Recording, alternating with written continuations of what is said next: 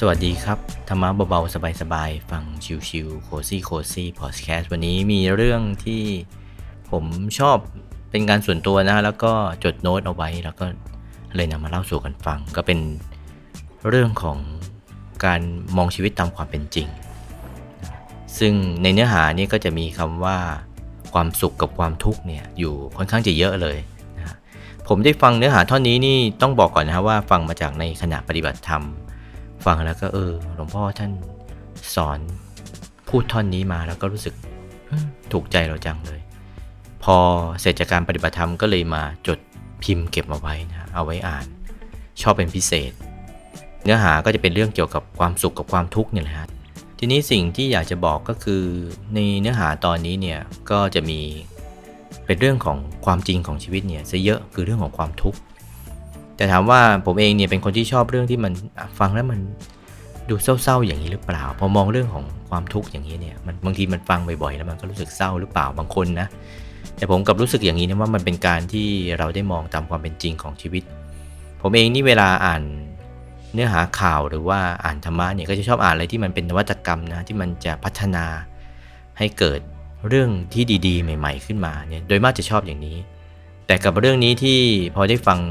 พระเดชพระคุณหลวงพ่อท่านนำนั่งสมาธิแล้วก็พูดถึงเรื่องนี้เนี่ยมันทำให้เรามองว่าที่จริงแล้วเราทุกคนเนี่ยมันก็มันก็มีระเบิดตรงนี้เนี่ยฝังอยู่นะทุกทางกาย 6 ทุกทางใจอีก 3 มันเป็นปกติของชีวิตนะ ฉะนั้นเราจึงไม่ควรที่จะประมาทในชีวิต ในน้ำนั่งท่านก็ได้พูดนะฮะว่า นิพพานเนี่ยที่เรากำลังปฏิบัติธรรมกันอยู่เนี่ยนะมันเป็นบรมสุข แล้วก็เป็นสุขอย่างยิ่งด้วย นอกจากเป็นสุขอย่างยิ่งแล้วก็เป็นสุขอย่างเดียวที่ไม่มีความทุกข์มาเจือเลย เพราะเมื่อเราเกิดมาทุกคนเนี่ยอยากที่จะมีความสุข เราเกิดก็อยากที่จะเกิดอย่างมีความสุข อยากที่จะรับประทานอาหารอย่างมีความสุข นั่งเป็นสุข ยืนเป็นสุข เดินก็อยากที่จะให้เป็นสุข จะทำภารกิจอะไรก็อยากที่จะมีความสุข แม้กระทั่งจะเจ็บจะป่วย ก็อยากที่จะป่วยอย่างเป็นสุข จะตายอย่างเป็นสุข ตายแล้วก็ขอให้มีสุข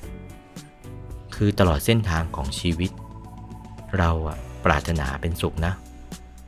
ทุกคนก็อยากที่จะทำอย่างเนี้ยอยากจะได้อย่างนี้ แต่ปรากฏว่าไม่เคยเจอเลย เพราะอะไร เพราะว่าไม่รู้ว่าความสุขมีลักษณะอย่างไร ความสุขจะเริ่มต้นจากที่ไหน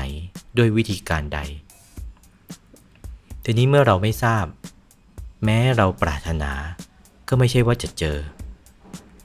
แต่ละคนก็จะปรารถนาความสุขกันไปตามรสนิยม มีความเข้าใจแค่ไหน เราก็ไปอย่างนั้น นึกว่าความสุขที่เราจะดูดได้จะดื่มได้ จะดริ้งได้จะดูได้โดนได้ ดมได้ เราก็ไปหลงอยู่อย่างนั้น อยู่ที่ตรงนั้น เข้าใจว่าความสุขไปอยู่ที่รูปเสียงกลิ่นรสสัมผัสธรรมารมณ์ที่เราได้เห็นได้ฟัง ได้ยินได้ดมกลิ่นลิ้มรสถูกต้องสัมผัส ตัวเราเองเนี่ยถูกทำให้หลงทางแล้วก็เข้าใจผิดอย่างนี้มานาน แล้วความจริงพื้นฐานของชีวิตเนี่ยมันคือความทุกข์นะ เราทุกข์กันมาตั้งแต่เกิด มีทั้งทุกข์ประจำแล้วก็ทุกข์จรจากความแก่ความเจ็บความหิวความกระหาย ความหนาวความร้อนความอ่อนความแข็ง ความปรารถนาสิ่งใดก็ไม่ใช่สิ่งนั้น ประสบกับสิ่งที่ไม่เป็นที่รัก หรือพลัดพรากจากสิ่งที่เป็นที่รักอย่างนี้เป็นต้น คือมันจะมีสิ่งที่ทำให้เราเนี่ยเกิดความทุกข์ได้อยู่ตลอดเวลาของชีวิต แต่ว่าพอเราเจอไปนานๆเราก็ชักจะคุ้นเคย แล้วก็ไปชินกับความทุกข์แต่ที่จริงจะชินแค่ไหน เราก็ยังทุกข์อยู่ดีนั่นแหละ ตั้งแต่เกิดกระทั่งตาย ราะชีวิตในสังสารวัฏเนี่ยเราจะหาความสุขที่แท้จริงอย่างเดียวเนี่ยมันไม่มี มันจะมีสุขบ้างทุกบ้าง แต่ความทุกข์เนี่ยมันมากกว่าสุข สุขน้อยทุกมาก สุขก็นิดๆหน่อยๆ ชั่วระยะเวลาไก่กระพือปีกงูแลบลิ้นบ้างนิดๆหน่อยๆ แต่ทุกเนี่ยมันเยอะ เราจะบอกใครเขาก็ไม่ได้เป็นหน้าชื่นอกตรมกันไปอย่างนั้น ไม่ว่าเราจะเกิดเป็นชนชั้นสูงชั้นกลางหรือชั้นล่างก็ล้วนแต่มีทุกเศรษฐีก็ทุกแบบเศรษฐี ชนชั้นกลางก็ทุกแบบชนชั้นกลาง ชนชั้นล่างก็ทุกแบบชนชั้นล่าง เด็ก วัยรุ่น วัยหนุ่ม วัยสาว วัยทำงาน กระทั่งวัยชรา ก็มีความทุกข์แบบวัยนั้นๆ พระเนนก็ทุกแบบนักบวช โยมก็ทุกแบบโยม ล้วนแต่มีทุกข์ทั้งสิ้น บางคนทนไม่ไหวก็หาทางออกจากทุกข์ด้วยวิธีการผิด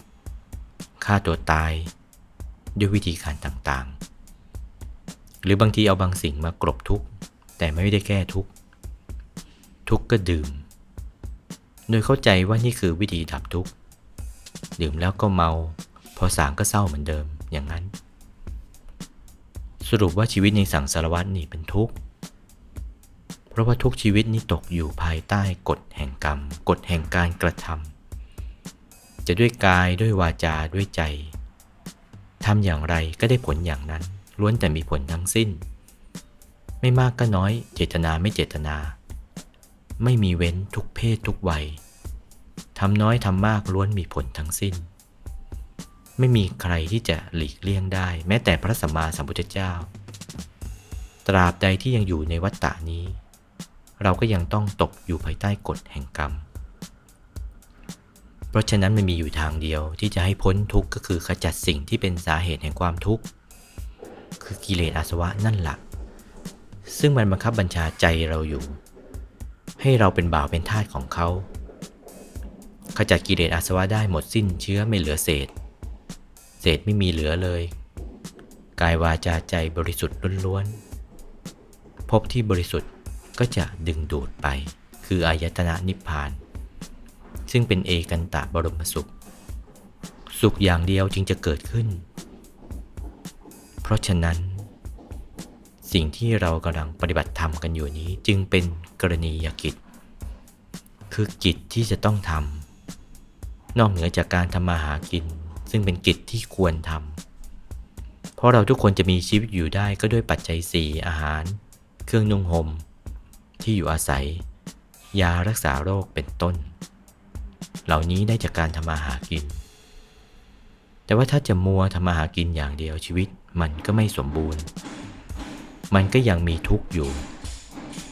แม้จะมีโภคทรัพย์สมบัติมากมายก่ายกอง อย่างที่คนมีหรืออย่างที่คนอื่นเขาไม่มีก็ตาม มันก็ยังมีความทุกข์ มันยังไม่สมบูรณ์แต่ชีวิตเราจะดำรงอยู่ได้ก็ด้วยสิ่งเหล่านั้น นี่ปัจจัยสี่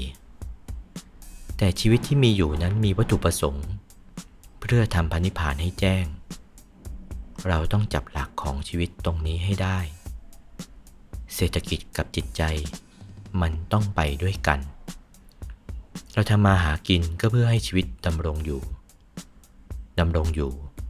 ก็เพื่อทำพระนิพพานให้แจ้ง ไม่ว่าจะเป็นใครก็ตามในโลก ใจเรายังติดอยู่กับกิเลส เพราะพยามารเขาสอดกิเลสเข้ามาเรื่อยๆ ให้เราปัดออกไป ปัดออกไปทีละตัวสองตัว สักวันก็คงจะหมด แล้วใจเราก็จะละเอียดขึ้น และเราก็จะเข้าไปถึงองค์พระภายในได้